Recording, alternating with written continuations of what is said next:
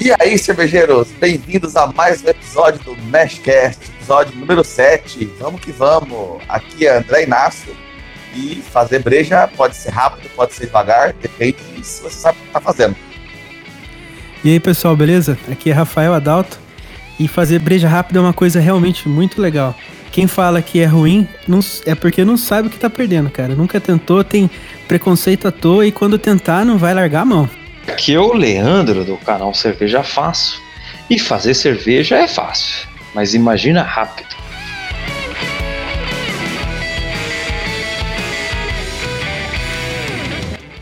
Ah, é, ó, tá vendo? Nosso episódio número 7, com o tema de Fast Beers, a gente não podia ter outro convidado, não o cara que faz Fast Beers desde quando isso ainda não era modinha.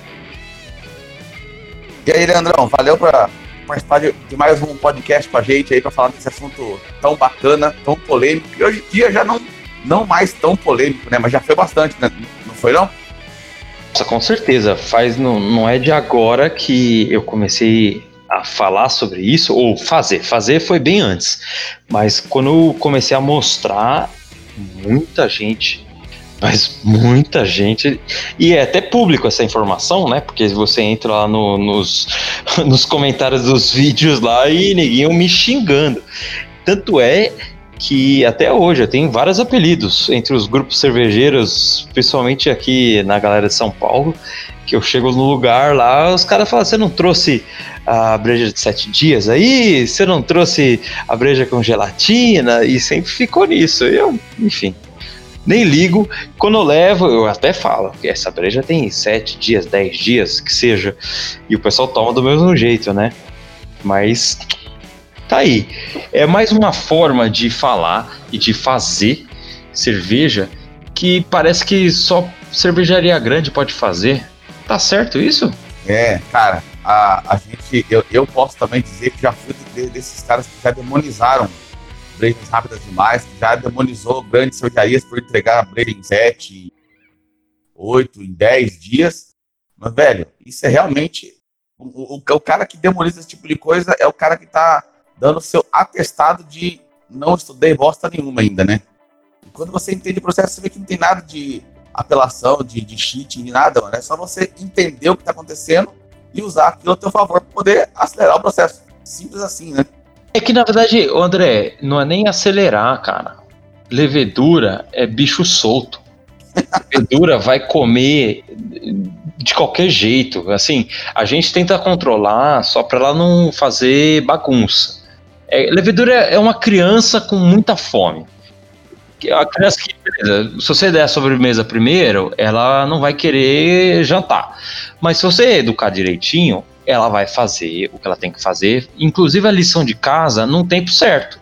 É educação. Você tem que ser o domador de leveduras para saber entregar a condição correta e a tarefa adequada para a quantidade de crianças que você tem. Você tem que ser um professor ali do, do, do kindergarten, né? Tipo, domador de leveduras. É, você tem que controlar a turma. Na hora que a, o, o professor perde o controle da turma, enfim, numa analogia muito bosta, sai muito ruim a cerveja. Mas é basicamente isso. Você tem que saber o que você está fazendo, o que você está entregando, o que você está pedindo. E quando você equaciona tudo isso, você consegue. E não é só a Ambev que pode fazer isso. É qualquer um pode fazer, né? É, é isso mesmo. Essa analogia que você fez eu achei muito interessante porque eu acho que é exatamente isso que acontece. O que eu vejo a galera falando é que tem muita gente que é, tá muito apegada a protocolos antigos. O cara tem uma tabelinha, fala assim: ah, fermentação primária é tantos dias, secundária é tantos dias, depois eu vou passar para maturação de tantos dias, vou fazer um cold crash de, um cold crash de tanto. Ele não vai lá e vê não analisa a cerveja dele, não vê o sensorial da cerveja, não tira medidas da densidade dela para saber se aquela etapa já terminou ou não. Às vezes a etapa já terminou há muito tempo, o cara tá lá esperando, porque na tabelinha que ele conhece há 20 anos, tá falando que tem que esperar tantos dias e aquela etapa já tá pronta. É isso que você falou, se o cara não tiver um contato firme ali, próximo, íntimo com a cerveja dele, vai acontecer que ele vai ficar esperando tempo demais. Às vezes já tá pronto para passar para a etapa seguinte ele tá lá comendo bobeira. Às vezes parece que fermentador é uma caixa preta, né? Só depois do desastre que você vai ver o que aconteceu, né? Uh, você pode interagir, não que você vai mudar muita coisa, mas você pode ver o percurso que está indo, né? Você pode ver é, como é que está a densidade, se ela está baixando ou não, ou que ritmo, se ela parou de baixar, você pode provar. Eu acho que tem muito cervejeiro que tem medo de tomar cerveja o mosto ele toma, né? Agora ele tem medo de tomar cerveja durante a fermentação, ele acha que vai é perigoso, ele não quer fazer essa análise. Isso daí é muito legal de você poder perceber como a cerveja vai evoluindo e às vezes você fica besta de ver que com seis dias a breja tá pronta, né? É, é, basta ela clarificar, tá gelada e com gás, né? Mas daí a gente já resolve rapidamente com os passos que a gente vai falar aqui. Mas a levedura ela faz o trabalho dela, você querendo ou não. Claro que se você ajudar, ela faz melhor. Mas o, tempo é sempre é rápido, né? Porque a levedura não vai ficar esperando para comer. Se tem a mesa tá, tá, posta lá, ela não vai esperar para comer, ou ela vai ficar cheia de maneiras. Ela quer te falar assim, não, agora só posso fazer a próxima etapa daqui cinco dias, gente. Quero é, não, ela já, é já que nem criança, é que nem criança, levanta a mão, pergunta para a professora se ela pode ir no banheiro.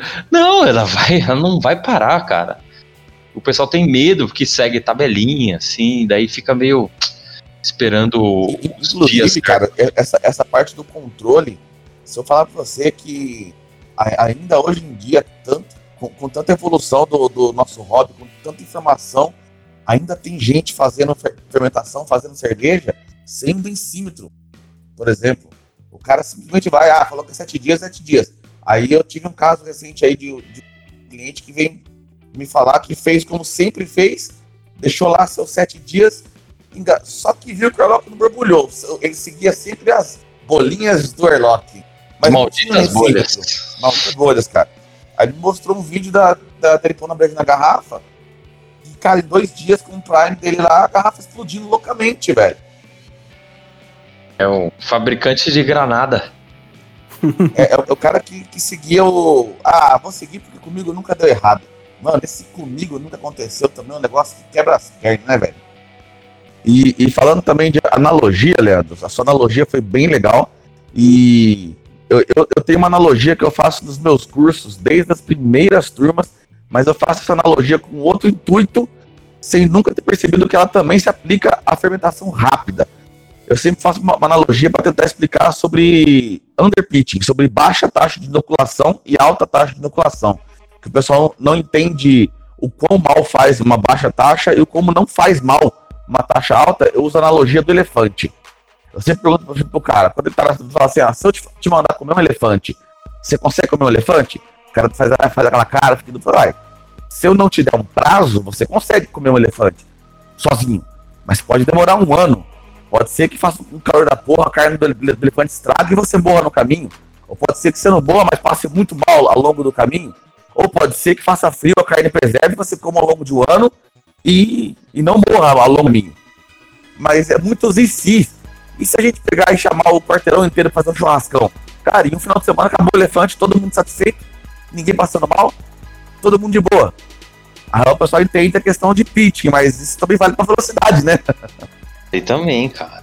E a gente vai entrar nesses detalhes é, de. Porque uma coisa é a gente ficar fazendo hipóteses aqui ou filosofando, mas eu queria que a gente entrasse em alguns detalhes e dar algumas dicas bem simples que como uma pessoa consegue fazer Fast Beer. Mas Fast, o, o, o, André e Rafa, Fast, a gente tá falando de quanto tempo mais ou menos? Vai.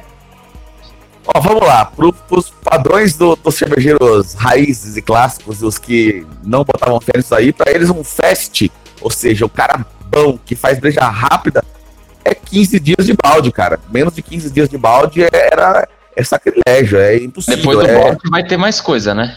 Aí depois do balde, se ainda tem, se você faz prime, são mais 10, ou se você faz barril, pelo menos mais dois ali, né? Exato. E para você, Rafa? Então, é, quando eu comecei a fazer cerveja lá com o André em 2012, também tinha esse tipo, esse mesmo pensamento.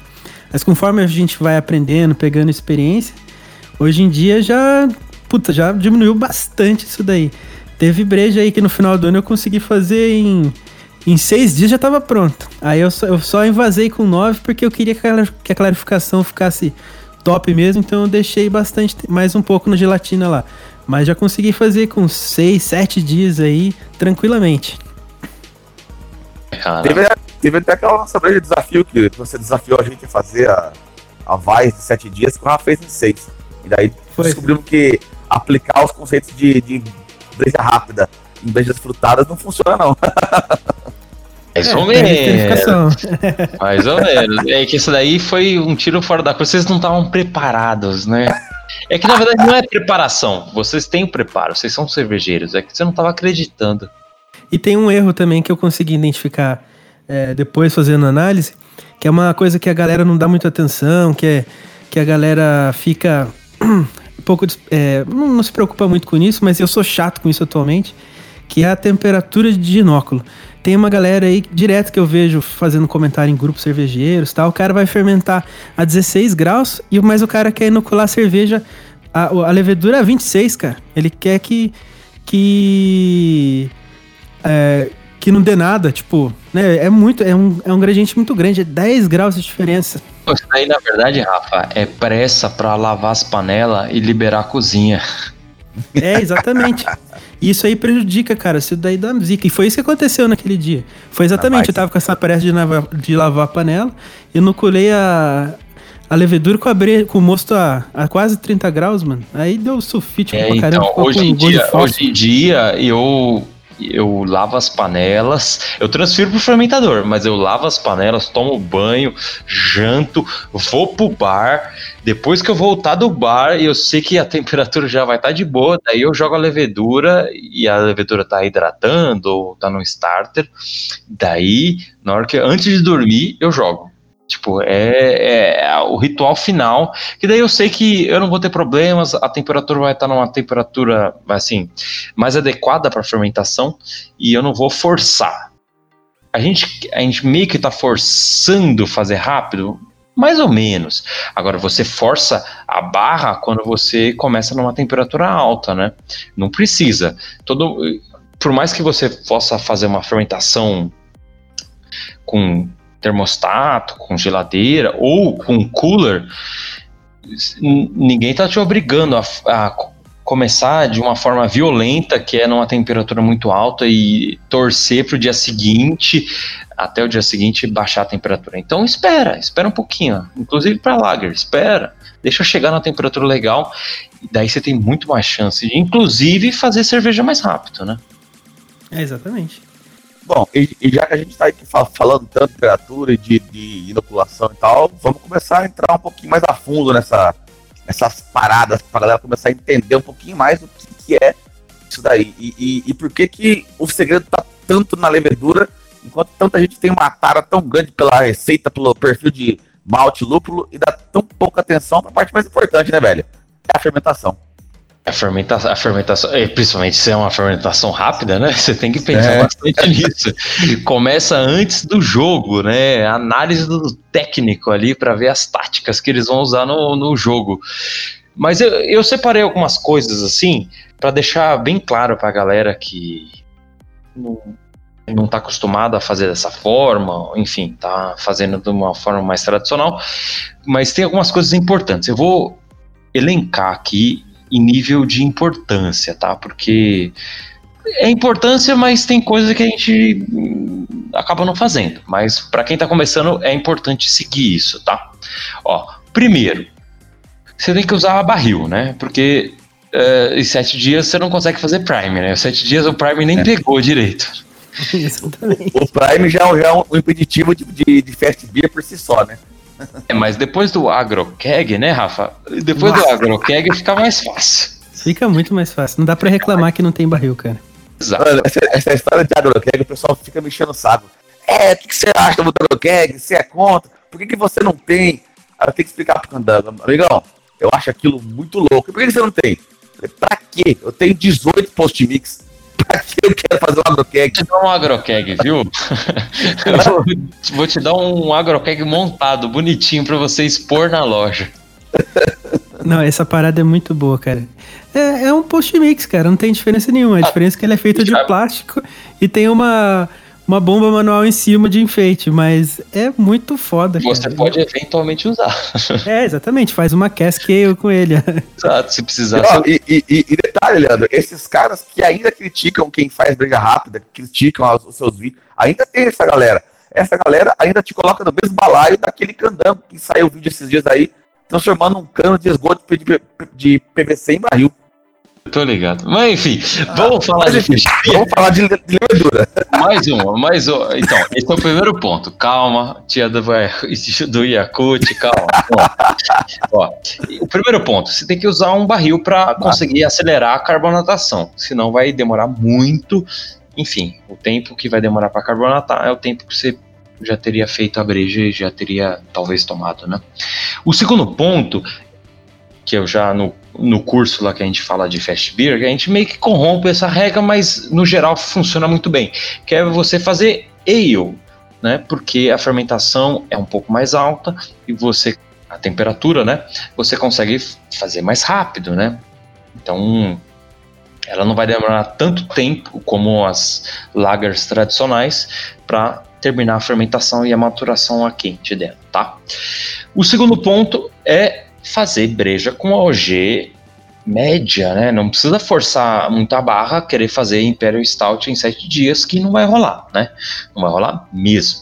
Então você pega uma OG até meio 45, 1050, dá para dá para fazer bem. É, o outro ponto é usar levedura bem saudável, bem jovem, aquele pacotinho maravilhoso, aquela levedura líquida, que se for o caso, mas ela bonitinha, ela bonitinha, bem dentro da validade, né? E é, novável, né? Mais do que isso, você pode até fazer um starter dela, mesmo com uma breja que não tem uma OG tão alta, você pode fazer, não é pecado fazer starter para uma breja de OG baixa, porque você vai garantir que ela vai estar tá saudável multiplicada em grande quantidade. Essa é a, a parada que mais pira a cabeça das pessoas que elas acham errado. Você pode fazer overpitch numa breja de OG baixa, uma breja de 5%. Você pode e vai ser até mais legal que você se você fizer isso, cara porque você vai dar tanta levedura para comer esse elefante que o André falava, o Exato. bairro inteiro não, vai ser a região inteira, a zona sul inteira vai chegar e a breja vai estar tá fermentada bonita, cara, em muito pouco tempo, né? Exatamente, e com qualidade. Exato, porque, porque você não vai ter aqueles defeitos de fermentação, né, Rafa? Faz muita diferença. Eu faço breja aqui no meu apartamento, é, eu vario as, as, minhas levas entre 10 até 20 litros. As, as, mais, as maiores levas aí que eu fiz é, o ano passado foi de 20 litros mesmo, não fiz nada maior do que isso. E todas as vezes eu tô usando é, starter, eu tô fazendo starter. Teoricamente eu não preciso, tô fazendo 15 litros, que foi o volume que eu mais fiz. Não precisa, mas dá uma diferença na qualidade da cerveja depois, cara. E a, é lógico que eu fiz receitas que é, a esterificação não era o charme, né? Que eu procurava receitas mais neutras para usar essa técnica, né, mais focadas em lúpulo e tal. Mas, puta, cara, dá uma diferença, fica muito bom, cara. A qualidade final faz toda a diferença você fazer um bom starter. É, é por isso que eu comentei que a nossa Vaz de seis dias, além do sulfítico da, da, da temperatura alta que Rafa acabou inoculando, é, também não rolou legal, porque esse tipo de técnica, ela acaba. O, o que faz. Uma, uma das coisas que faz esterificar é o fermento se reproduzir em excesso. Então, quando você faz uma taxa de inoculação mais alta, ele se reproduz menos, esterifica menos. Então, isso acaba não sendo tão legal para uma Vaz mais frutadinha, para uma belga mais frutadinha. Então, talvez acho que um, uma outra coisa bacana para essa dica aí, né, Leandro? É escolher um estilo neutro, né?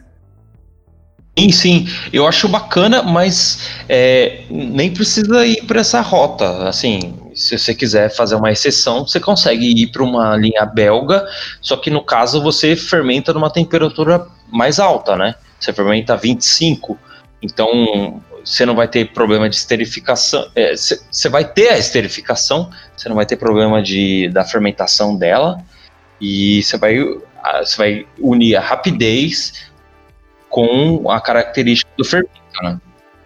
Pra você fazer então uma belga, você faz o overpitching dela, mas fermenta mais quente. Você é faz o você pitch normal, você faz o pitch normal. Só que você ah, fermenta a tá. temperatura mais alta, né? Aí você compensa com a, com a temperatura, então. É, então, a temperatura meio que compensa. Tipo, você nem precisaria. Nas belgas, quando eu quero fazer mais rápido, eu, eu nem preciso fazer starter. Eu hidrato, se for seca, né? Se não for seca, é, se for líquida, eu só inoculo, mas eu trabalho começo a partir de 20, daí eu vou subindo. Ou começa a partir de 25, se for uma breja bem tranquila, tipo uma Vit Beer. Cara, Vit Beer você pode castigar que é tranquilo, né? Aí, aí também entra um outro detalhe que é o, cara também conhecer a cepa, né? Tem cepas que tra trabalham bem essas, nesses castigos de temperatura, né? As, as cepas belgas, Saison, por exemplo, é uma, uma levedura que tra trabalha tranquilo nessa castigada de temperatura, né? A, a, embalagem da, da cepa de Saison, de Saison, devia vir com um chicotinho, devia vir com tudo. Sinta três quartos, porque ela gosta de um castigo, viu? Ela gosta de ser judiada. mesmo. Mas o, o Rafa, aí falando das levas dele, eu, eu uso isso hoje em dia também como exemplo, lá, lá na loja, no, no, quando o pessoal me pergunta de fermento, eu falo, ó, o Rafael lá que grava comigo no canal mostrando, ele consegue fazer APA, IPA, sem serificação nenhuma com S04, cara, porque ele bota uma taxa de inoculação quase que o triplo do, do, do, do ideal pro, pro estilo, é. cara. Eu gosto pra caramba do S04 por causa da, da floculação que ele tem, que ele, ele flocula muito bem e ajuda muito na, na finalização da cerveja. E como eu faço um pitching generoso mesmo, eu faço pitching de um e meio, praticamente pitching de, de lager em, quando eu quero uma cerveja neutra com ele. E dá muito certo. Ele fica neutro pra caramba, não aparece nada de esterificação e fica uma breja límpida, bem bonita. Cara, falar pra vocês, é, S04 só não ganha de fermento lager, cara, mas é a minha levedura favorita, cara. É, eu também adoro o S04. Porque cara. ela clarifica sozinha, você não precisa nem chamar ela pro fundo, ela já vai. É tipo, é domesticado. é um negócio forte, cara. A levedura lager você precisa dar uma forçada usando gelatina e tal, mas S04 ela vai sozinha, mano. Ela sabe o caminho de casa. é totalmente domesticada. É, não, você junto com uma gelatina então, pronto, mano. Aí que o negócio fica bonito. Eu fiz agora a breja do ano novo, ficou muito, muito transparente, muito límpida, ela muito brilhante, ficou muito da hora. E até falei com o Leandro na época que foi a primeira vez que eu tinha conseguido uma, uma cerveja é, límpida do jeito que eu queria, assim, comercial de televisão mesmo, cara. E foi da hora mesmo, muito bom. Bom, se você que está ouvindo a gente aí está chegando de paraquedas e ficou um pouco assustado com alguns termos que a gente usou aqui, como starter, taxa de inoculação de 1,5, você pode dar um pause aqui no podcast, vai lá no YouTube e digita Starter de Pobre.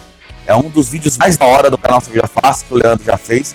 Ele, inclusive, está na indicação das nossas receitas Lager e das nossas receitinhas de, de alta densidade no, no livro de receitas em Sul do Vale treinos dos livros de, do Leandro, né, Leandro? Você indica lá o vídeo, porque. Mas esse vídeo eu, que, eu, eu, acho que eu tenho que refazer, porque, cara, isso daí já tem uns três anos. É, outra é, é, é assistir aquele vídeo, mano. Você não, cara, não, não, não, não era muito bom com as câmeras, não. Era muito. Nossa. Mas, mas o conteúdo daquele vídeo, além de ser muito bom, além de você ensinar um starter fácil pra galera, ali, ali o Leandro também dá uma abordada bacana sobre o que, que é pitch rate, como usar uma calculadora de, de de cálculo de fermento. Então, se você tá meio boiando alguns termos nossos aqui, assiste esse vídeo, cara, vale muito a pena. E para saber sobre fermento, né, qual o melhor canal do YouTube que você vai conhecer os tipos de fermentos, hein? hein, hein? Ah, ah, é o canal Mosturando, né, mano? Mosturando, quer saber de só maior, você vai. Só a maior biblioteca audiovisual de insumos do mundo, mano. Tudo? Já estão assim? É, somos a única, né? Daqui a pouco é, vai pra Marte também? é que dedicado. Eu queria, eu, eu queria perguntar agora para vocês.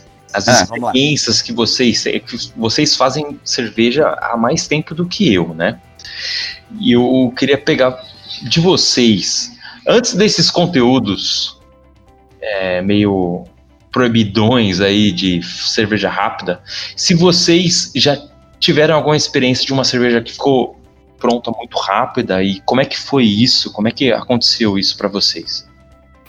Então, no meu caso é um pouco mais difícil, porque eu sempre participei bastante da etapa de mostura, mas a parte de fermentação, como ficava lá ou na casa do André, da sogra dele, ou no pai dele, é, eu não acompanhava muito essa parte. Eu tava lá no dia de. No canal, né? É, no dia de mosturar e depois no dia de fazer o invase, né, André?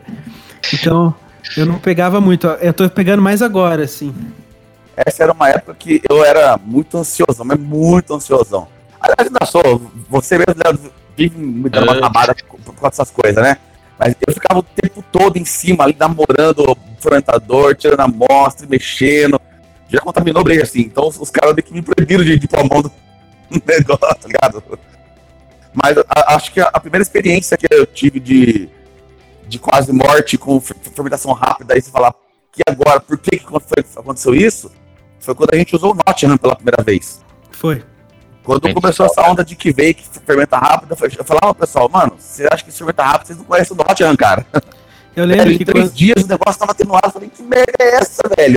É a pontualidade quando... inglesa, né? É.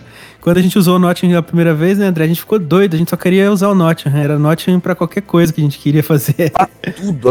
Aquela... Só que a gente não engarrafava rápido, porque a gente tava lá é, é, preso pela, pela lei do não pode ser rápido. Então tá bom, beleza, atenuou em três dias. Deixa entrar os 15 agora pra poder engarrafar, né? E a gente ficava esperando. Caralho, 15 dias? Exatamente. Dias. Nossa, hoje em dia eu já pra... fico maluco. Então, era 15 dias para fazer o invase e depois mais 15 para fazer o prime. É. A gente não tomava cerveja com menos de 40 dias, não, mano. 40 mais dias? o prime? É, 40. é pau. É, Mas o Prime é um negócio que eu, que eu tive um, um, ritual no Prime, mesmo depois que já tinha consciência disso, acho que era aí que virou costume. Tipo, largar o, o final do copo santo, toda a breja minha com Prime, todas, nenhuma delas escapuliu de eu abrir uma com três dias e tá uma bosta. Sempre, velho, nenhuma delas escapuliu disso. Eu sabia que ia estar uma bosta, mas eu, precisava, precisava para poder pegar o costume. Não tinha gás e tava doce. mas é, vocês fizeram. É, é assim, eu, eu estudei mais pela galera do, de, da internet e tal. E eu meio que eu vi alguma galera falando que dava pra fazer um pouco rápido, mas eu não, não via respaldo aqui. O pessoal aqui no Brasil falando sobre isso em grupo tal. Enfim. E foi só depois que eu peguei um barril que eu comecei a arriscar. Na verdade foi isso, porque é, eu fazia, mas eu tinha aquele medo e às vezes eu não estava perto da minha cerveja para ficar provando, não era tão ansioso que nem o André. Mas depois que eu tive um barril e eu tinha um sistema de carbonatar, porque assim, uma coisa é você tomar uma proveta da cerveja, né? Outra coisa é você tomar ela carbonatada. Daí, quando ela, você pode tirar da proveta e jogar numa PET, carbonatar com um carbonator e tal. Daí você vai entender que, caralho, essa breja tá boa pra cacete. Tipo, é muita diferença. É, é uma diferença absurda. Você fala, eu não, não teria o que mais que fazer aqui. A gente tá perdendo tempo aqui. É, beleza, ela vai ficar mais translúcida ok, quem não vai gostar disso? Mas eu consigo acelerar, se ela não tivesse, né? Com o famoso tempo em pó, né? Que é a gelatina. Então. eu consigo acelerar esse processo. Pó, esse é do Brulosophy. Other time, né, que eles falam. E eu consigo acelerar esse processo. Tipo, não é questão de maturação. É, a grande confusão que tem Hoje em dia não, sempre, né? É a confusão grande entre maturação e clarificação. Nossa, é muita confusão. Isso é outra coisa que eu também abordava nos, nos meus cursos, mano. Eu, eu, eu, odeio, odeio esse termo maturação, cara. Isso causa muita confusão na galera, velho. Parece que a cerveja tá ruim, tá? Nossa, tá. É, parece fruta verde, que é a pessoa que é intragável. Não, calma é, é que assim, o pessoal acha que em toda a fermentação vai estar tá sempre visível acetaldeído e diacetil. Cara, se você fez o que a gente estava falando agora há pouco, de uma um pitch decente, começou a fermentação numa temperatura legal, cara, você não vai ter problema com isso a sua cerveja não vai ter de acetil perceptível, cara. Se tiver, a levedura vai consumir isso em, em um dia, no máximo. porque ela está sem alimento, acabou o açúcar. O que, que ela vai fazer? Vai consumir esse produto. Isso demora quanto tempo? Para quem está com fome, é bem rápido. Então, você não. É, o pessoal fala, ah, tem que fazer o descanso de, de acetil. Mas se não tem, você vai descansar o quê? Descansar você, né? Você que vai descansar, porque a levedura já terminou o trampo dela, ela tá batendo o pezinho lá no fundo do fermentador querendo mais. O pessoal acha que é necessário porque tem na regra, só que se já consumiu, você provou a sua cerveja, você pode até passar com uma PET, carbonatar, tomar um pouco.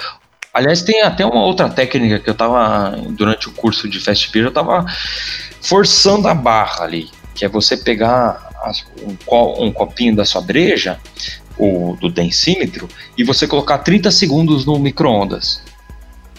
Pode ser até um... Ah, já vi esse teste forçado de, de acetil. Acetil, e ele até aparece quando tem acetadeído. Só que, é claro, você não pode, em hipótese nenhuma, avaliar o que está saindo. Você não pode fazer me julga que eu gosto com aquilo que está saindo. Tipo, se tiver muito forte, vai aparecer muito forte. Se tiver ridiculamente pequeno, vai aparecer ridiculamente pequeno. Então, é isso. Eu, eu fiz em algumas minhas, umas três ou quatro, eu percebi que tinha alguma coisinha de acetaldeído, mas era uma coisinha que ela normal não apresentava. Então eu falei, cara, não é um problema, porque se ela tava na breja que eu acabei de tirar, não apresentou, então ali eu tô forçando a barra. Aquele, sabe quando você pega 0.1 e multiplica pela décima potência? Daí vai escancarar, mas não, não significa que sua breja é aquilo. Beleza? Entendi, não vai ficar daquele jeito no final. Não vai ficar, não, já não tava, né? É, então, agora, se tivesse realmente uma coisa que de repente o seu paladar você não percebe e tal, daí você pode usar isso para te ajudar. Mas isso no final da fermentação, tal, só para ter certeza. No final. E, depois... e, e, é poucas vezes, né, cara? Se fizer isso, começar a fazer isso com costume duas, três, quatro vezes, na quinta vez você já já pega o feeling de, de, de, de, sentir aquilo, cara. Exato. Por isso que tem uma questão que eu falo: fast beer não é para iniciante. É. Porque é, a gente cometia muitos erros de iniciante que apresentam a flavors e tal, porque a gente estava aprendendo as técnicas tal. A gente não estava sabendo direito certinho. Depois. Oh, Leandro, inclusive, essa sua dica de, de provar a, a breja esse é um dos segredos do Mambev, por exemplo. Lá os caras têm pai de degustação e degustam três vezes por dia a breja. Caralho. É sério, de todos os turnos tem, tem degustação. Então, chegou um tipo lá, pegou a ponta, ó, sumiu tudo. Pode passar pra filtração. Os caras todo dia pegando e sentindo o negócio. Eu, eu, não posso fazer isso, porque senão vão me chamar de alcoólatra. e, pra mim. Não, e, e, e, no, e no fim do, da, da, fermentação acabou a breja, né? Você vai, faz 20 em garrafa 5, né? Deve vou precisar de um tanque lá, da Ambev. Lá, lá, os tanques tinham 600 mil litros cadastrados tanque, então a degustação vai de boa. Daí dá pra degustar de, de boa, né? Mas, mas ainda assim, é, é, é dentro disso que você falou, você vai provando, então você passa, você passa a ficar livre das amarras do, de uma tabelinha de tempo, porque você tá sentindo a sua breja ali dia a dia, né? E isso que o pessoal tem mais medo, né? Parece que, o que eu tava falando, parece que o, o balde fermentador é uma caixa preta. Você só pega o começo e o fim. Você pode pegar o meio, relaxa. E tem, às vezes a pessoa é claro que isso também atrapalha, porque ela pega parte do fundo que vem com levedura, vem lúpulo, ele acha que a breja dele cagou porque tem cheiro de levedura, ou tem lúpulo boiando tal. Mas calma, faz parte, brinca com esse processo inteiro. E se você fizer a, o que a gente falou, de cuidar bem da levedura e pensar um pouco na receita, você vai conseguir fazer brejas bem rápidas, cara. E é porque a levedura ela, é, ela, vai, ela vai por conta própria. Tipo, a gente que naturalmente foi se policiando para cuidar muito bem dela tratar que nem uma dama, ela tem tapete vermelho tal. Mas, calma, tem, tem algumas leveduras que é, é, é, é, faminta. Então você pode, você pode dar umas condições assim bacana para ela que ela vai, tipo, falar que vai correr a São Silvestre, não é um Cooper. Hoje não é Cooper não, hoje é São Silvestre. Ela vai, ela vai chegar até o final. Dá condição legal, hidrata ela, inclusive vai pensando em São Silvestre, dá bastante água para ela e ela vai chegar até o. Bom, aí falando agora em, em, em leveduras que aguentam mais a condição, a gente falou sobre a fermentação, a importância da fermentação no fast beer, porque hoje em dia o pessoal está vendo que isso é possível. Mas uma das coisas que virou a modinha atual, que o pessoal começou a aceitar, breja rápida, Leandrão, que veio? As já. experiências com que vakes, cara? A gente já descascou bastante sobre isso, hein, André? Nossa. e, mano, eu vou te falar que eu, eu, não tive tempo de, de testar eu mesmo esse negócio ainda, cara. Caralho, porra, e, e André, depende que vai que você não testou não testei, cara. Eu tô, tô, tô, tô, tô braçando tão pouco. Eu falava, falo pro pessoal, o pessoal desacredita. Eu passei meu Natal e meu carnaval na base de Taipava do Papi, velho. Bom, graças a Deus eu não tô nessa fase. Ai, caralho. Bom, vamos falar de que vai, que que veio, que chama do jeito que você quiser. É, eu achei bem legal vários pontos de questão de aumento de temperatura da fermentação. Na minha, minha opinião, não é muito técnica a minha, o que eu vou falar, essa frase que eu vou falar, o resto pode ser. Essa frase que eu vou falar não é muito técnica. Mas assim, a velocidade da fermentação da Kvaik não é por conta da Kvaik, é por conta da temperatura dela. Você concorda comigo, André? Fermentando a 35 graus, bicho. Qualquer, qualquer um, fermento... qualquer um fermenta. Até eu vou ferme... até eu vou comer açúcar e soltar álcool. Me dá essa temperatura aí nesse ambiente controlado que eu faço. Enfim, é... por que eu falo isso? Porque se você usar outras leveduras nessa temperatura, elas vão fermentar igual. Todo mundo, não sei todo mundo, mas alguém, muita gente já fez, né? fermentar a belga, uma temperatura muito alta, ela atenua muito rápido. Vocês já até estavam falando da Nottingham, que ela é muito rápida também. É isso. Sim. A questão dela é que ela não sofre, ela não gera off flavors, que não vai ser legal é, numa temperatura alta. Isso é bacana. Eu, eu, eu, acho que eu vi um teste disso, disso também no Brulosophy, que eles fizeram com algumas cepas de Kvake e com o S05 também como cepa controle. E a 35 graus, todas elas atenuaram na mesma velocidade, só que a diversa 05 gerou um monte de bosta, né? Exato, porque, enfim, essa temperatura, essa, essa cepa foi selecionada ao longo do tempo dessa forma, né? Mas que vai que é legal, eu não gosto particularmente do sabor que ela gera quando você força muito a barra. Quando você fermenta 30, 32, 35, quase 40. Eu não gosto do perfil. Ela é neutra no sentido de off flavor, mas não é neutra no sentido de sabor. Beleza? Agora, se você for fazer um dry hopping bacana, jogar lúpulo pra cacete, ah, daí você nem, você nem vai sentir. E ninguém vai sentir. Então, use que vai que se caso você for fazer cerveja IPA. É isso. Que vai que IPA. Beleza. É o que o pessoal mais tem usado para fazer, né? É usado pra Exato. IPA. Aí vai funcionar. Vai ser tão mais rápido do que as outras? Não sei, depende. Depende. Acho que não. Porque até decantar esse, esse tanto de lúpulo que você vai jogar, não vai ser tão rápido quanto uma outra que você poderia fazer é, em cinco dias, seis dias. Você está correndo quanto tempo, mas ao mesmo tempo você vai precisar de clarificação a mais. Se você usar gelatina, ok. Então você vai conseguir. Mais ou menos, enfim. Cerveja rápida não é só bebedura.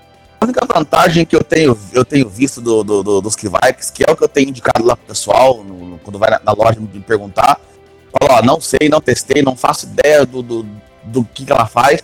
A única vantagem que eu vejo, que é por isso que eu estou vendendo ela aqui, temperatura de fermentação. Quero fazer cerveja desesperadamente, como a maioria do, dos cervejeiros novatos. Quero fazer um monte, quero fazer 200 litros.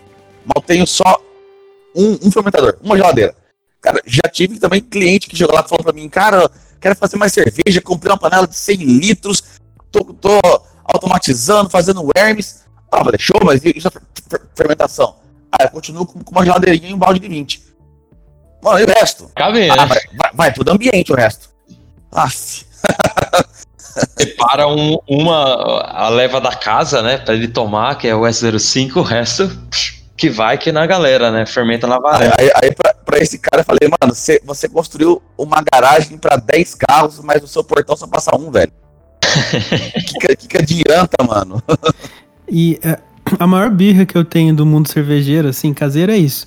A galera gasta uma fortuna em grana na produção, né? O cara compra panela automática, compra faz sistema Hermes todo trabalhado, mil panela, quer fazer um volume de cerveja foda, quer automatizar tudo. O cara quer ter uma fábrica, uma mini Ambev na garagem dele, na casa dele mas não quer gastar dinheiro com fermentador, com geladeira. Eu, eu, acho isso um cúmulo. É muito mais fácil fazer o contrário. Você, tipo, maneirar no equipamento de mostura, investir num freezer maior, uma geladeira melhor, num, num fermentador cônico, alguma coisa que te dê um controle maior, alguma coisa mais legal. Né? Às vezes nem precisa de um fermentador cônico, mas um freezer para caber um monte de, de galão de 20 litros dentro, um monte de post-mix. Eu acho isso um investimento muito maior do que ficar gastando milhares de dólares, na, é, de dinheiro, né, de reais na produção e, e cagar pra, pra fermentação. É o cúmulo, cara. É, tipo, é, é fazer o, o, o contrassenso. O cara tá fazendo o contrário do que é lógico de verdade. É foda, viu, Rafa? Eu, eu peguei um cara aí que essa semana mandou uma pergunta lá, que tipo, o, o cara é iniciante é iniciante. Ele comprou aquele fermentador australiano, o Fermizilla lá, comprou barril, comprou tudo. E daí ele perguntou se o curso de iniciante servia para ele, que ele tinha esses equipamentos, que ele, ele tava começando agora. O cara me gasta quatro pau de equipamento e daí ele vai perguntar se um curso que é baratinho vai servir para ele. Você fala, meu, o cara inverteu tudo a ordem, cara. Ele nem pensou é, em geladeira, pensou em controlador de temperatura, nem pensou em um curso. Ele só pensou nos equipamentos, que é as coisas que brilham. É, exatamente. É, é, é, o, que é o que é brilhante, é o que ele tá pondo na mão. A fermentação ele não põe a mão, ele, ele fica longe, não, não, não, não tá no, no controle dele. Então ele acho que não, que não vale nada, né? fermentar todo o ambiente, sei lá, onde que vai. Nossa senhora, enfim. Eu, eu, eu, pego esse tipo de caso bastante ali na loja, cara, de, de nego que tá com uma, uma grana sobrando, não sabe de onde investir.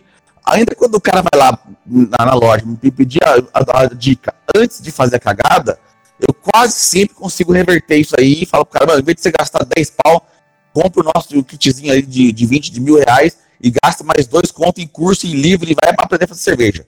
Mas às vezes acontece, o cara chega lá, ô, oh, vou fazer a primeira cerveja, nunca fiz, comprei uma panela XYZ de 15 mil reais e não sei o que lá, não sei o que lá, o cara não tem nada pra, pra fermentar, mano, nada. Gastou André, só... agora eu vou falar um negócio que vai, vai machuca a gente, porque a gente trabalha com isso, a gente vende isso, né? A gente vende equipamento e tal, mas equipamento não serve para nada. Ele pra serve, nada. serve para fazer mosto. O que vai definir a sua cerveja é a fermentação, cara. Então você pode gastar 15 mil ou 500 conto, com o mais barato que você pode achar. Você pode nem usar isso, como a gente faz nos vídeos lá, sem equipamento. O que vai definir a sua breja é a fermentação, cara. Você pode gastar 15 mil ou 50 conto. O que mais vai alterar é, a, é o controle que você tem, cara. Ah, com que vai que pode descontrolar? Ah, até pode, em certos casos, mas você vai precisar contornar outras coisas. Mas assim, no geral, no geral, o que mais afeta a sua breja é a fermentação. Então, investe dinheiro onde mais afeta. Você pode Exato. comprar na, na loja de material de construção uns balde, umas mangueiras, tal. Você compra um equipamento, uma panela, enfim. Agora, a fermentação você vai cuidar. Se você quiser ter breja boa, você vai cuidar bem. Então você compra então, um você, tá, usado. Tá, ouvindo a gente aí e tá, tá, tá, querendo começar, bicho, tem dinheiro para gastar? Compra um lá do, Cerveja Fácil, que a gente vende lá de 10 ou de 20, tá baratinho, e investe essa porra desse resto desse dinheiro em fermentação, mano. Exato, mano. Ah, tem que vai, que pode. Cara, duvido que você vai aguentar mais que seis meses de que vai. Duvido, duvido. É, é, é outra coisa que eu falo pro pessoal, Eu não aguentei mano. Ah, que vai, que vai. Falei, falei, velho, eu não sei nada de que vai, que não, não testei ainda, não, não, não ainda não tô com muita vontade de testar, mas o que eu te digo é, se tua breja tem um destino, ela tem uma finalidade, é uma festa, um churrasco, estão ah, esperando por ela, não use que vai, porque ninguém sabe muita coisa dele ainda. Não, mas tem essa questão. Mas tem outra questão que eu e o Rafa sabem muito bem. Que nem é precisa disso para fazer cerveja rápido, não é? é exatamente. Não, precisa. Exatamente. É... Tu é, Rafa? Deixa eu só colocar, levantar essa bola para você cortar forte. É que você não fez ainda, mas você vai cortar forte. Porque quem precisa de que vai que quando a gente faz lager em sete dias? Uh, Toma essa. Exatamente, mano. Ritmo e, e ainda tem mais de um jeito de fazer isso, hein? Isso é bem legal. É, fermentação de lager, a galera tem muito medo, né, por causa do controle de temperatura e tal. Mas você sabendo fazer esse controle, sabendo fazer rampas de temperatura, saber a hora certa de, de aumentar essa temperatura, porque não precisa ficar o tempo todo baixo tem momentos certos de você aplicar a temperatura correta. Isso ajuda muito em acelerar o processo, ajuda muito depois, tanto na fermentação quanto depois na, na maturação. É um negócio bem legal e acelera muito, fica muito rápido depois. E também tem a questão da fermentação pressurizada, que também é bem legal, né? Que também, também ajuda bastante a acelerar o processo. Porque, para quem não sabe aí, a pressão na, nas leveduras tem um efeito semelhante a baixas temperaturas. Então, se você não quer fermentar tão baixo, você também consegue fermentar numa temperatura é, mais alta, né, que vai naturalmente acelerar o processo e aplicando uma pressão maior, ela vai ajudar também a deixar uma cerveja com perfil mais neutro. Então, tem algumas estratégias diferentes que você pode usar nesse sentido, que é, acaba dando um resultado muito legal. Inclusive, vocês tomaram lá a breja, uma lager em sete dias, lá no encontro da Conservar, porque eu levei no, no melhor barril do mundo, que é o Agrokeg. Neguinho fazendo, fazendo nariz torto, seu o Agrokeg botou vazio, cara. Botou vazio com lager de sete dias. Esses. Porra, daí, daí matou a pau, né, porra? Matou a pau. É lager com gosto de lager, mano. É isso que é foda. Não tinha gosto de agrotóxico. Bom, então, pra gente fazer aqui o nosso último blocozinho aqui e, e e matar um pouco da curiosidade da galera, Leandrão, vamos passar pro pessoal uma receitinha. Alguma que você, que você curte fazer e faz ela de vez em sempre, que dá pra fazer rapidamente para quem tem barril? Então, eu meio que tive que improvisar uma breja antes do carnaval para fazer muito rápido, mas muito rápido mesmo, porque eu queria ter breja. No final, não, não acabei não precisando. Passou o carnaval, tô com o barril cheio, isso é bom, né? Porque é bom ter alguma coisa depois do carnaval, que eu consumi bastante, mas foi mais breja dos outros. Mas enfim, eu fiz uma, uma adaptação com os ingredientes que eu tinha. Eu tinha malte Munique, malte Viena, do ateliê, comprados aonde? Onde, André? Onde que eu comprei esses malte? tinha que ser na Sumos do Vale, né, cara? Não podia ser outro lugar. Vale, eles já estavam aí um pouco paradinho, porque eu fiquei enrolando, porque já tava com outras receitas para fazer. E, cara, eu queria fazer o máximo de breja possível, só que eu só tinha esses dois malte base. Daí que eu fiz? Eu subi na, na lojinha de grão que tem aqui perto, comprei meio quilo de aveia. Eu falei, vou tentar dar uma encorpada nisso, né? Mas eu vi que fazer 20 litros não ia dar, né? E eu fiz 15 litros. 15 litros já é uma. É, entre. Pra tomar sozinho já, já, é algum volume, né? Já é algum volume, já o post mix não fica tão vazio assim, né? Exatamente. Duplo nunca falta, sempre tem alguma coisa lá sobrando, né? E eu só precisava de alguma coisa, uma pegada, sei lá, amargor, meio inglês, eu queria uma coisa rápida. Eu acabei fazendo tipo uma, uma ordinary, ordinary bitter, uma hum, bem ordinária. Só que a base de malte dela, mesmo com a aveia, ficou muito maltada. Mesmo ela tendo seus quase 4%, ela ficou bem, bem amber. É que vocês não estão vendo, mas eu tô. Glória a Deus, saúde. é, cara, ela acho que começou com a densidade. Eu fiz breja, assim, tem breja fast beer, que a gente ensina, a gente fala bastante no curso, a gente, enfim, a gente bem a fundo. E tem breja fast fast, porque você imagina 15 litros, joga no software aí, rapidão, pra você ver. 2 kg de malte, meio quilo de aveia, não dá uma densidade tão alta, né? Se fosse para 10 litros, ok. Agora para 15, 16, não dá muita coisa não. Então ela começou é com. Uns 1038, 1040? É, por aí, menos de 1040, menos de 1040. Eu acho que deu 1035. Ela terminou, não medi, ela terminou na hora que ela terminou, né?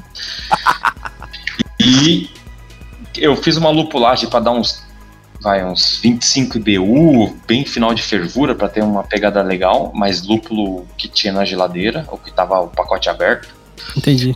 E eu, eu fiz disponível pro carnaval, né? E cara, sabe que é engraçado? É, feedback é a que eu vou falar para vocês, né? Porque eu tava no final da fermentação da Dark Lager. Então tava numa temperatura baixa pra caralho. Tava tipo 13 graus, 14 no máximo. E eu comecei a fermentação com dessa breja nessa temperatura. O que, que eu fiz? Que é uma, uma das coisas que a gente fala de reaproveitamento de levedura. Já, eu já estava com a lama de um fermentador lá, que eu já tinha tirado uma breja. Eu deixei lá uns dois, três dias, tal.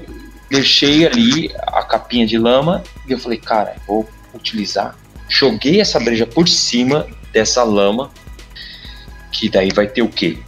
Aquelas coisas que a gente tava falando no começo, que é levedura em grande quantidade, saudável pra cacete, mesmo para uma breja de OG baixa.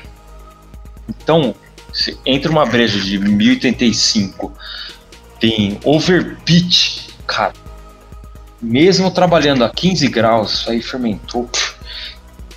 Eu já tinha brutalmente, né? E era S04, já estava clarificadíssima. Claro, eu joguei gelatina para deixar desse jeito lindo que tá translúcido, eu consigo ver a minha digital do lado.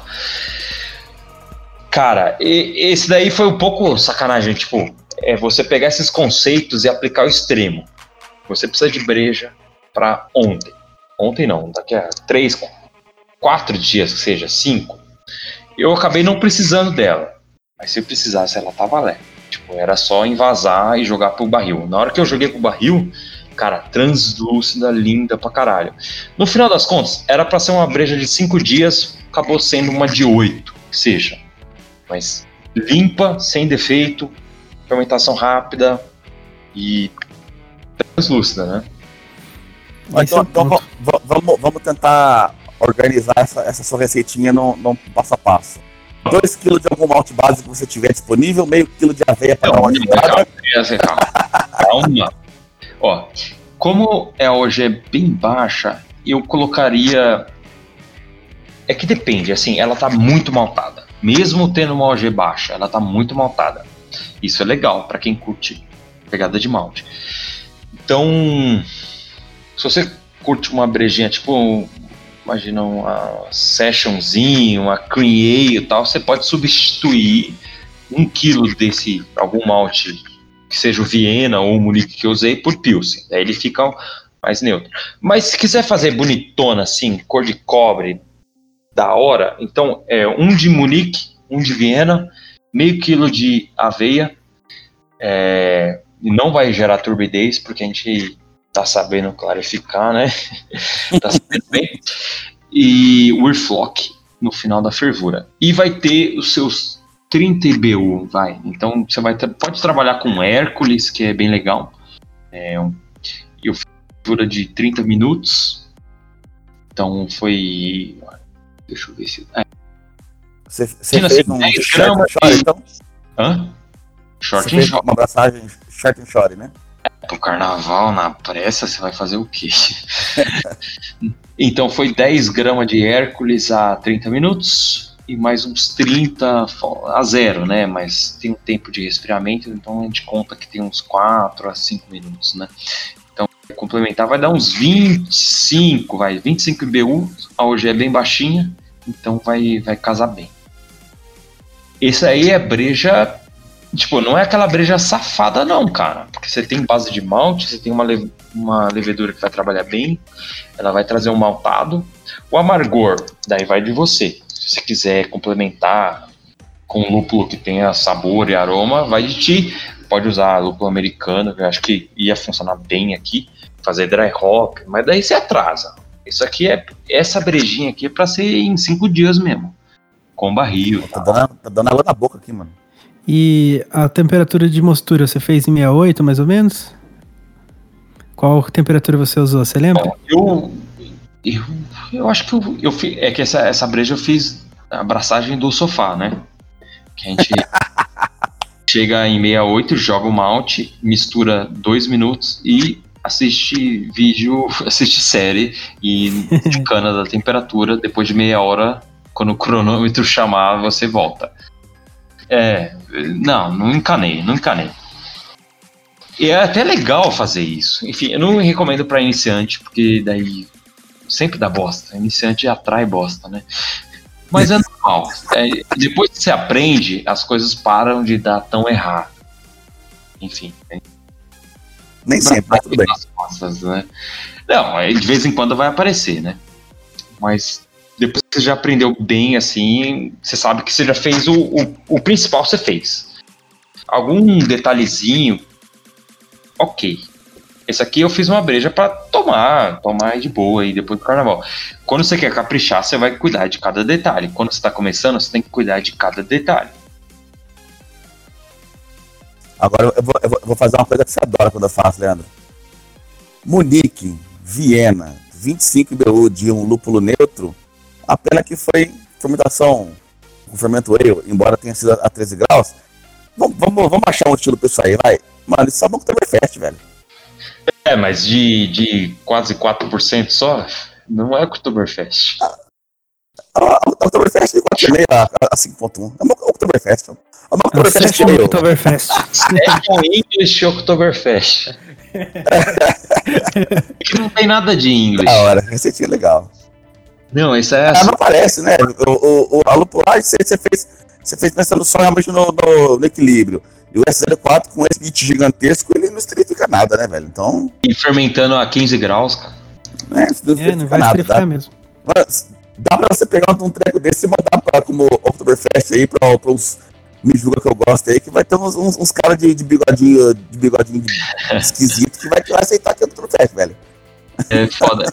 E Rafa, pensa assim, cara, a gente fermentou com S04 a 15 graus. Isso é muito legal, mano. E, é e beleza, você fez. É, tipo, dá pra você fazer breja em 5, 6 dias e. Por que que estão falando tanto de que vai que que vai que não é salvação? Salvação é conhecimento, cara. Então, é, exatamente. Isso aí, mano. Eu já falei justamente isso pro André, cara, que esse que vai que para mim, quando eu vi a moda pegando assim, eu falei, putz, é um negócio que para mim não faz muito sentido, porque eu já não sou muito chegado Atualmente eu não sou muito chegado em esterificação. É, quando eu comecei a fazer cerveja, as belgas eram as minhas cervejas favoritas. Mas depois de um tempo eu fiquei enjoado de tanto aquele sabor forte, eu não sabia o que, que era. Depois que eu fui identificar que a esterificação me, me empapuçou um, um, pouco. E daí eu, puta, eu vou fazer uma cerveja que, que, que, era, que ela fique neutra e que fique rápido. Essa 04 é uma maravilha para fazer isso. Tem outros é, cepas também, outras leveduras que você pode usar. Por exemplo, o Nottingham também é muito legal. Só que ele, ele é mais propenso a dar alguns off-flavor. Você tem que se trabalhar um pouquinho melhor com ele, assim, conhecer um pouco mais. Ele é excelente também, mas ele é, a maturação o, o dele é um pouquinho mais demorada. Gera, gera, um sulfuroso violento, né, cara, no começo, né? É, aí você tem que dar uma, uma um tempinho de maturação dele para limpar. Agora você pega um S04 da vida, cara, puta, é uma levedura que eu adoro. Você consegue fazer rápido, fazer neutro e fazer com qualidade. E se você quiser esterificar, a esterificação do S04 é muito agradável, é muito legal. Não é aquela coisa agressiva que te incomoda, é uma coisa da hora mesmo. Por isso que eu gosto tanto dessa, dessa levedura. Ela é muito versátil. E a galera acha que só que vai que é versátil. Não é, cara. Você tem que conhecer. todas as cepas aí, testar tudo, porque dá para fazer muita coisa legal com, com as cepas tradicionais mesmo que a gente conhece. Não precisa ficar apelando assim, né? Ó, oh, Leandro, pegando essa, tua frase que foi tão linda, cara, que conhecimento é salvação e não quem vai que é salvação. O, nosso último, último podcast foi com o Marcelo Fenol, foi é, um podcast inteiro só sobre o vai. E, e, conversando ali com ele uma hora, uma hora e pouquinho sobre isso, até deu vontade de mexer, porque é, não, não é um aventureiro, é um cara que está estudando, um cara que fez mais de 100 brejas, é, tem todo controle sobre o contexto de que vai, que ele consegue fazer esterificadas, não esterificadas. A gente descobriu, né, Rafael, que tem mais de 80 cepas de que vai. Que vai significa fermento no, norueguês. Então, que vai que é quase que um mundo paralelo dos fermentos. É isso que eu ia falar. É, é, a dica é, é, o conhecimento. Não trate que vai como a, a salvação para você que quer fazer bosta. Quer mexer no que vai, que, mano? Vai estudar a porra do que vai, que igual você estuda qualquer outra coisa. Por exemplo, eu não recomendaria que vai para um iniciante, cara. Ah, vai salvar porque o cara não vai precisar de controle de temperatura. Mas, cara, é, calma, velho. Você precisa aprender a fazer breja primeiro. Isso daí é, não vai te salvar, não vai mudar. Beleza, em alguns cenários até pode definir se você vai fazer cerveja ou não, mas você tá num cenário tão extremo que, cara, não sei se fazer cerveja é para você, cara. Porque a gente sabe a, a, progressão natural desse hobby. A gente sabe onde começa e começa a evoluir e o negócio toma corpo. E a gente quer que as pessoas tenham essa experiência de começar com um, um baldezinho de 10 litros, com cooler, de repente começa montar um cenário inteiro, começa com uma geladeira, começa a fazer um kegerator, porque isso é muito legal. É, faz parte do hobby e faz parte da experiência da pessoa poder ter alternativas, poder fazer uma lager, poder experimentar e conhecer o universo inteiro de cervejas. Então, é, assim, a gente parte da experiência nossa, recomendando para a galera que está chegando. Isso é muito legal. Não quero impor nada para ninguém, mas, cara, faz parte e é tão foda fazer parte disso. É um hobby maravilhoso que tem. Então, você sabe que no começo a gente tenta sempre cortar custo tal. Eu fiz isso. Eu ainda tento cortar muito custo, tanto é que eu sou o Zé Gambiarra, né? Para cortar custo. Mas assim, quando você vê que é algo viável, que vai te entregar cerveja, que, cara, raramente você vai precisar ir no mercado para comprar cerveja, cara. Isso é maravilhoso. Já se pagou. Parou, já se pagou. Tanto que galera gasta com cerveja bosta aí e poderia estar tá fazendo leva de cerveja, então já se pagou, né? Então, enfim, é, é, eu queria que a galera tivesse essa, essa experiência não tão ruim quanto a gente teve, porque a gente teve que passar por muita coisa, né? Agora, hoje em dia, graças a Deus, tem muita informação, tem muita gente colocando conteúdo, então a pessoa consegue pegar uma, uma linha rápida, pegar uma marginal ali que vai mais rápido. E, Erra menos hoje em dia, né? O cara, é, o cara consegue começar errando menos. É, em três levas já acertou tudo, cara. Aí eu levei umas cinco, seis levas e olhe lá para acertar, né? E foi acertando depois de muito tempo. Então, hoje em dia tem mais informação, tem mais coisa. Então, não tem problema, não acha que uma coisa vai salvar a sua produção. O que vai salvar a sua produção é a sua experiência. É isso. Faça mais, erre mais. Que quanto mais você errar, mais você aprende. Então não tenta cortar esse atalho. A vida é assim. Quanto mais você erra, mais você aprende. Então, se tentar minimizar o erro, daí você não vai aprender. Muito filosófico. Né? Ficou bonito isso aí, mano. É, mas é isso que é isso aí, pessoal. Mesmo. Esse episódio foi da hora. Falamos pra caramba aqui, mas, cara, você começa a falar de conteúdo legal, você não vê a hora passar. É, concorde com, com ó, o Leandro, bicho. O conteúdo hoje em dia tá disponível. A gente começou, eu e o Rafael começamos em 2012, isso aqui era só mato. A gente veio capinando mato, e o pior, era só mato aqui no estado de São Paulo, enquanto lá no sul o nego já tava fazendo automações. Tem aí o, o nosso podcast no do Leandro aí sobre as modinhas cervejeiras, a gente falou muito sobre isso aí. É, então a gente se não só errou no começo, mas se lascou muito seguindo seguindo galera sem questionar nada. Hoje você tem conteúdo pra caramba na internet. Então fica aí, primeira dica minha, cara. Ainda mais pra essa galera que gosta de economizar nas coisas. Bicho, segue lá o canal Cerveja Fácil. Leandro tem vídeo pra caramba, tem vídeo engraçado, tem vídeo importante, tem vídeo educativo, tem vídeo de degustação, tem os vídeos que a gente falou aqui agora, que é o Start de Pobre, que é o vídeo do Cooler, que o Leandro podia fazer, fazer de novo, que tá uma bosta de, de, gra de gravação, mas o conteúdo é muito bom, é isso que, é, o que importa. E tem também lá o, o, o, nosso canal, o canal mostrando, a gente ainda não, a gente não, não, não foca tanto em produção, mas cara, para você produzir legal, é bacana conhecer o que você está usando, os, os, ingredientes também. E a gente foca muito nesse tipo de, de conteúdo, além de ter outros canais muito loucos também. Mas agora, se você quer ter um desenvolvimento é, mais guiado, que também é o ruim de você usar a internet é bom, tem tudo lá, mas o ruim é que tá tudo disperso. Às vezes você joga uma cerveja, o cara nunca fez, quer começar a fazer, aparece logo um vídeo de um Hermes quadribloco com automação em cada etapa, o cara fica louco.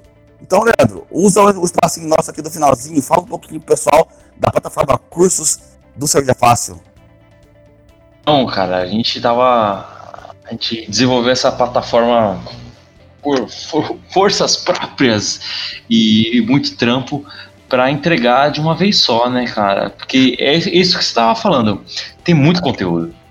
E tem muito conteúdo que vai te entregar. Da mesma forma que me entregou. Eu tive que aprender é, muita coisa, lendo muita coisa, vendo muito vídeo e tal, até encontrar e testar na minha realidade o que funcionava. Só que demorou um ano para isso. Um ano e pouco, principalmente para os conteúdos. Agora, de Fast Beer, nossa, demorou mais tempo ainda.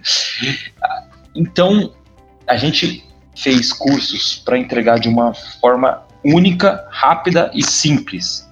Claro, na mentalidade de cerveja fácil, porque não adianta você prometer mundos e fundos e custar muito caro, e ser difícil, ser inacessível. A gente quis popularizar isso de uma forma simples e de uma forma fácil, que é curso online, para a pessoa poder assistir no momento que ela quiser, em qualquer plataforma, pode assistir pelo celular, e a pessoa vai aprender numa tacada só, porque a gente resumiu tudo que a gente aprendeu, tudo que a gente testou, tudo que a gente comprovou de uma forma. E quais são os cursos que, que, que, tem, que tem lá hoje, Leandro?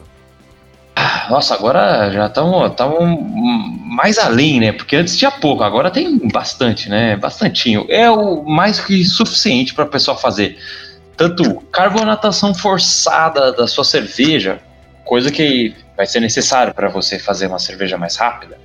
E é coisa que vai mudar a produção da pessoa, porque depois que ela abandona o Prime, cara, o hobby fica muito mais interessante.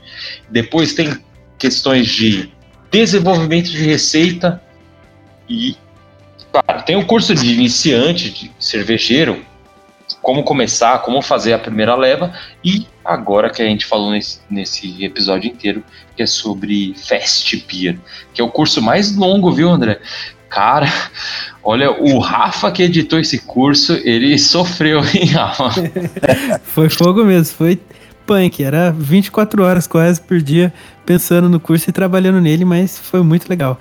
Para mim foi muito legal por dois motivos, assim, porque a, a experiência de, de otimizar meu trabalho, assim, de edição e conseguir fazer uma coisa eficiente foi muito legal, foi um aprendizado muito grande nesse sentido e um aprendizado muito grande também que eu tive foi na parte da produção do Fast Beer que eu já estava fazendo, mas eu consegui pegar alguns pulos assim, algumas, algumas sacadas que eu não tinha visto ainda que melhorou bastante meu processo. A clarificação foi uma delas, o uso correto da gelatina. Eu tava, já tinha usado algumas vezes, mas não tinha conseguido fazer daquele jeitinho que eu queria, tal, aquele comercial, aquela cerveja de, de comercial, assim, transparente. e depois do curso, mano, puta, a primeira cerveja que eu fiz já saiu aquilo lá, cara. Eu falei, puta que pariu, isso aqui é a breja do comercial da Brahma, mano. Tá translúcido essa merda aqui, tá muito louco. Finalmente. E, o é, pessoal finalmente. cerveja caseira, cerveja artesanal tem que ser turva. Tem que ser turva se você quiser, cara. Mas se você não quiser, pode ser linda. Exatamente. uma frase pro André anotar aí. Mas é isso, cara. É, dá uma acessada lá. Enfim, esse episódio não é para fazer propaganda do Cerveja Fácil, é para entregar conteúdo para vocês. Espero que vocês tenham gostado. E quem quiser se aprofundar, tem lá no, no nosso site, Cerveja Fácil. O, Rafael vai, vai deixar o, o, link aqui no, nos, nos meios que você está tá ouvindo, aonde você estiver ouvindo, vai ter aí o link do, da plataforma cursos.cervejafácil.com, acessa lá, conhece. De qualquer forma, se inscreve no canal Cerveja Fácil, se inscreve no canal Mosturando, que só disso aí, só se, se você assistir todos os vídeos do, do Leandro, todos os nossos vídeos, cara, certeza que você já faz cerveja, bicho. Sem gastar André, posso dar um recado final aqui? Manda aí, Leandro. Eu vou dar um recado para a galera que está escutando para fazer uma cobrança forte para esse podcast continuar. Esse podcast só vai continuar se tiver cobrança. Então tem que cobrar, não eu, mas tem que cobrar o André. O André é o funil. Então cobra esse André, esse, o senhor mostrando para essa porra ir pra frente, cara. Porque eu sou um dos caras que mais torço pra essa porra ir pra frente. Tanto é que eu tô aqui. Né? São quase meia-noite e tô aqui pra essa porra ir pra frente. Então, quanto mais vocês cobrarem, mais vai rolar. E, e se der, eu participo mais e vai ser bem bacana. Show de bola, Leandrão. Muito obrigado aí pro pessoal por ter ouvido a gente até o final. Não se esquece aí de se inscrever lá no canal do YouTube. Logo, logo a gente faz mais porque senão o Leandro mata a gente, porque ele quer ouvir podcast e vocês também querem ouvir podcast. Rafael, quer dar um recado final pra galera aí, Rafa? Ah, quero sim. É, é muito legal mesmo essa plataforma de, de podcast, esse jeito de fazer.